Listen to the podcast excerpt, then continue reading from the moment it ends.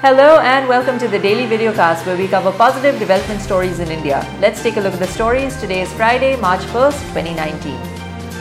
First up, the Shanti Swarup Bhatnagar Prize. The Shanti Swarup Bhatnagar Prize for the years 2016, 2017, and 2018 was conferred by the PM. The prize is given each year to recognize outstanding Indian work in the disciplines of science and technology.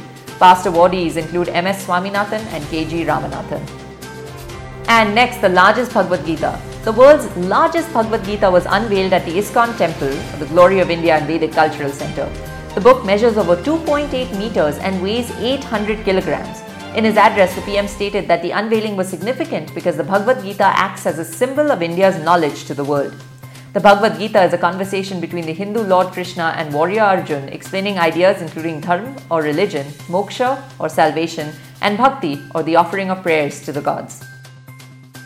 And finally, Khelo India. The Khelo India mobile app was launched earlier this week. This app aims to develop fitness culture among the general public. The app also helps youth realize their sports aspirations through the help of fitness and sports information. Khelo India is an initiative launched by the government to promote sports in the country and turn India into a sporting giant. The app also creates sports and fitness awareness, which helps parents support their children. And that's a wrap for today's stories. If you enjoyed watching this video, be sure to like and share it. Also, be sure to leave a comment. We want to know your opinion on these stories. We'll see you tomorrow on Daily Videocast.